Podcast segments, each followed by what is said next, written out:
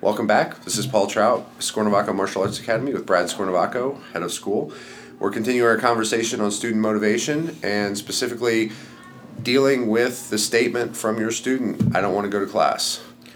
So, um, when, a parent will come and say, "Hey, I had a really hard time getting my kid to, class, and you know he, he just didn't want to come," if this is the first time they've brought that to me, I usually ask them what was going on, before you decided to get in the car and bring your child here, did you come directly from school?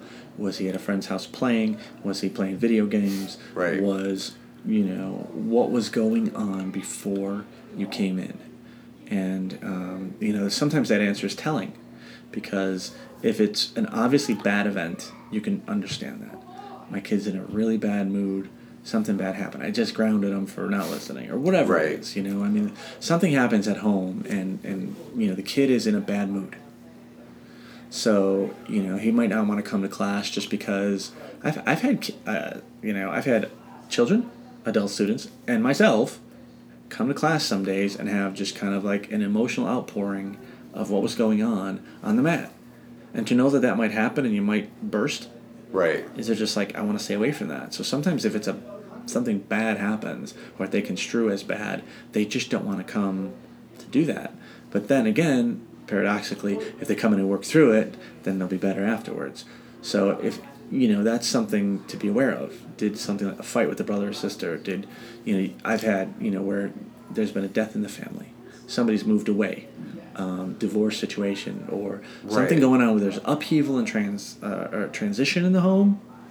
You know, I mean, I have a student going through that right now, and Right. it is so obvious to everyone, and the parents are aware of it too, so they know Right. you know, and we all know it's a fairly temporary situation until things get settled.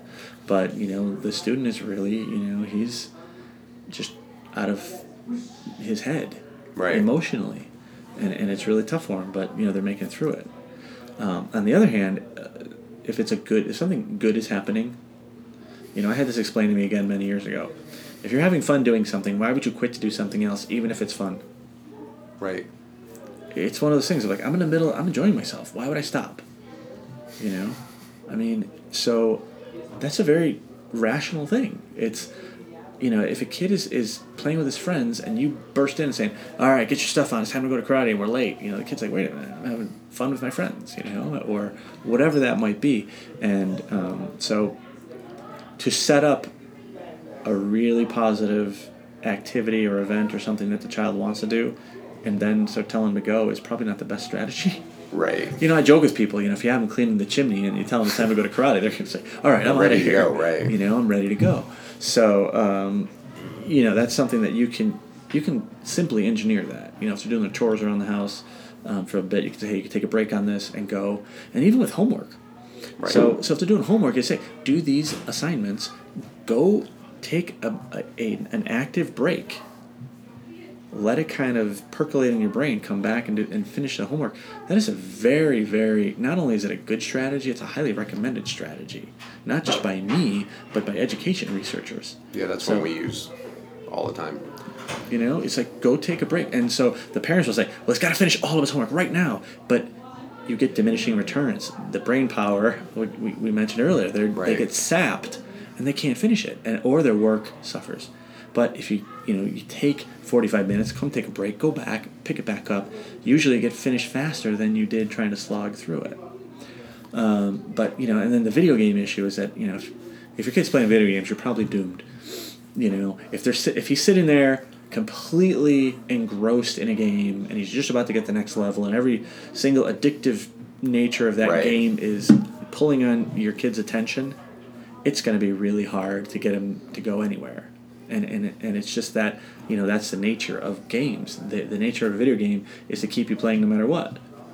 And for whatever you know willpower we all have as adults where we can stop, it's a lot harder for kids. Right. they have to learn that.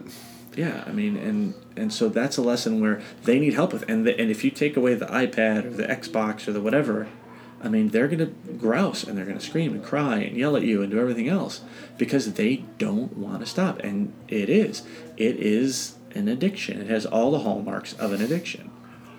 So, you know, I've had parents say, well, he doesn't want to come to class, he just wants to play video games. And my response always is, is that okay with you?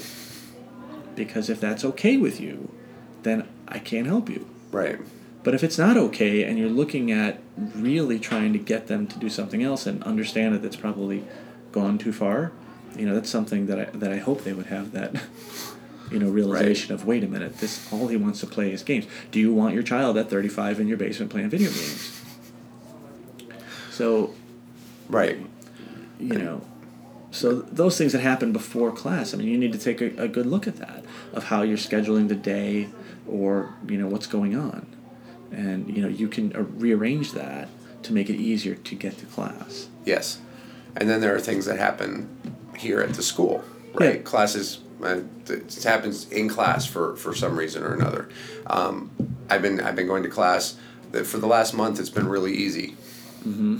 Um, usually, I, I heard that from my son uh, after he had had after he had lost his belt at various stages for behavior, Okay. behavioral issues, and it was and so he was in he was in a lower grade class than he actually um, yeah. should have been for for a brief period. It was about six weeks one time, and that was well, it got easy all of a sudden.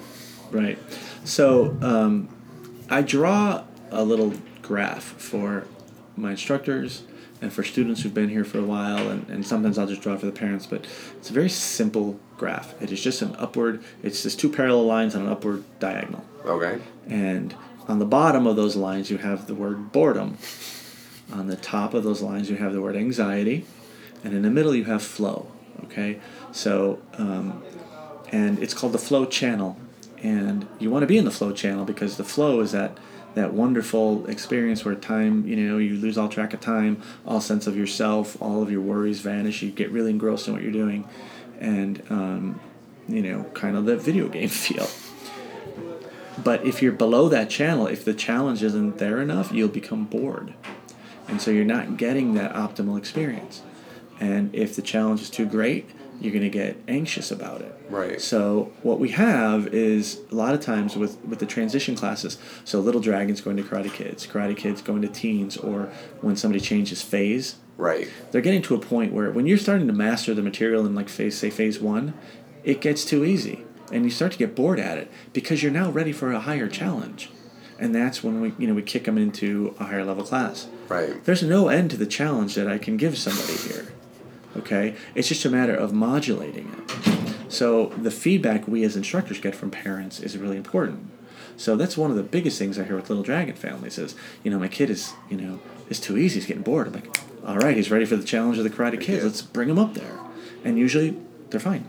So you know the boredom part is um, that's easily remedied. We can always make class harder. That's no problem okay? Um, but the anxiety part is when the challenge is too great so when you get kids who are trying to avoid belt testing or adults you know they're trying to avoid belt testing um, you know they start thinking hey i can't get this it's too hard There's, and that's again usually around that orange belt level Right. is the first time they hit that of these things are getting really hard and i need to you know I mean, my response is it gets you know the going gets tough, the tough get going. Like, okay, I need Right. to put, I need to figure out how to overcome this challenge, and you know I'm not naturally that way. As far as I know, I do know that I've talked to myself, and presented it to myself in in such a way of like this is something that I've got to get through, and I'm stubborn enough that I'm just like, I'm gonna get through it. Right. And so when, when something is, is too hard, that's what I do. Most people they just collapse, they kind of fall apart. And so that that doesn't put you in that flow channel either. So if somebody comes in and says, "I'm not ready for testing," that's why we talked about before. Put them in a practice test, and then just kind of the challenge or the um, the solution is to up your skills. Right. If it's too hard, we need to make you better at something. Maybe you have something that um, a student is having a particularly hard time with that we can give them extra work with to improve, and all of a sudden everything else gets better and it puts them back in the flow channel.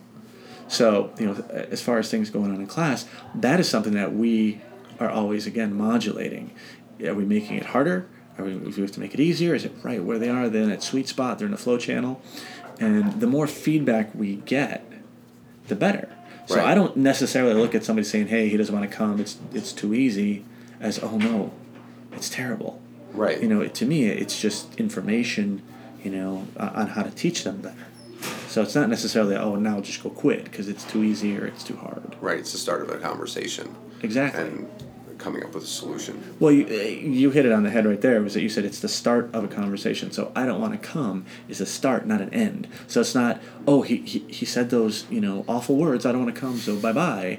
No, now this is the beginning of the conversation to figure out where do we go from here because we've hit this obstacle. Right.